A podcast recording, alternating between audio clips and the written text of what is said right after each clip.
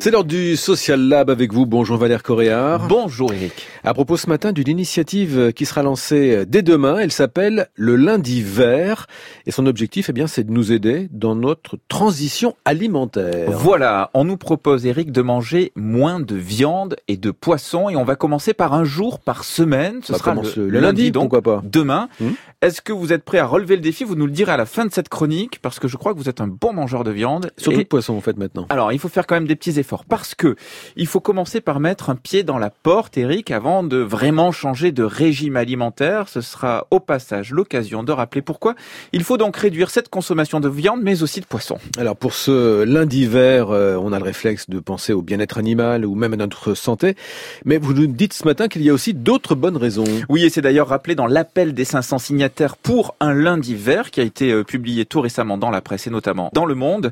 500 personnes euh, comme Mathieu Vidar, Alain Bougrain-Dubourg, Michel Serres, Cédric Villani, je l'ai d'ailleurs moi-même signé, on a en fait été sollicité pour montrer publiquement l'exemple. Alors, réduire sa consommation de viande, c'est bon pour l'environnement, déforeste moins, moins de gaz à effet de serre, moins de transport, plus de biodiversité. Il y a donc de nombreux avantages et là, on lutte vraiment efficacement contre le réchauffement climatique.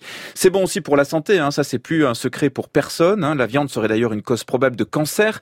Elle favoriserait même les accidents cardiovasculaires. Si l'humanité passait au tout végétal, Eric, la mortalité serait réduite de 6 à 10%. Enfin, chaque année, des animaux sensibles sont tués pour nourrir l'humain, quelques 74 milliards de mammifères et oiseaux et 500 à 1000 milliards d'animaux aquatiques. des animaux sensibles euh, tués, euh, la plupart du temps dans des conditions donc que l'on ne soupçonne pas et on n'y pense pas évidemment quand on va faire ses courses. Ah ben non, sinon on serait peut-être déjà tous végétariens. En France, Eric, 99% des lapins, 95% des cochons, 90% des veaux et 82% des poulets sont produits de manière intensive, donc dans des conditions atroces.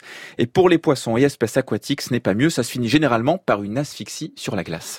Alors cette initiative euh, lundi vert, elle ne se contente pas de nous suggérer de ne plus manger de poisson et de, et de viande une fois par semaine. Il y a autre chose. Oui, ça va beaucoup plus loin. En fait, derrière cette excellente idée importée des États-Unis, il y a toute une étude scientifique coordonnée à l'université de Grenoble. Elle réunit des chercheurs du CNRS et de l'INRA, et puis de, de, de plusieurs de chercheurs de plusieurs universités. L'objectif, c'est donc de nous aider à faire notre transition, mais aussi de nous suivre et de nous accompagner. C'est un vrai cadre en fait qui est posé, et c'est une des clés pour le changement, euh, pour qu'il soit possible et durable. C'est ce que m'a expliqué le professeur Laurent Beg. Il est coordinateur de l'Indiver. On peut très bien évidemment changer, changer tout seul et euh, et c'est tout à fait possible d'y arriver, mais il est plus simple que les, je dirais que le, contexte social et organisationnel finalement euh, évolue également. C'est important bien de d'échanger avec euh, avec les proches avec lesquels on partage les, les repas du lundi et bien de de justement de se mettre d'accord sur la euh, sur, les circonstances dans lesquelles on va partager ce, ce moment.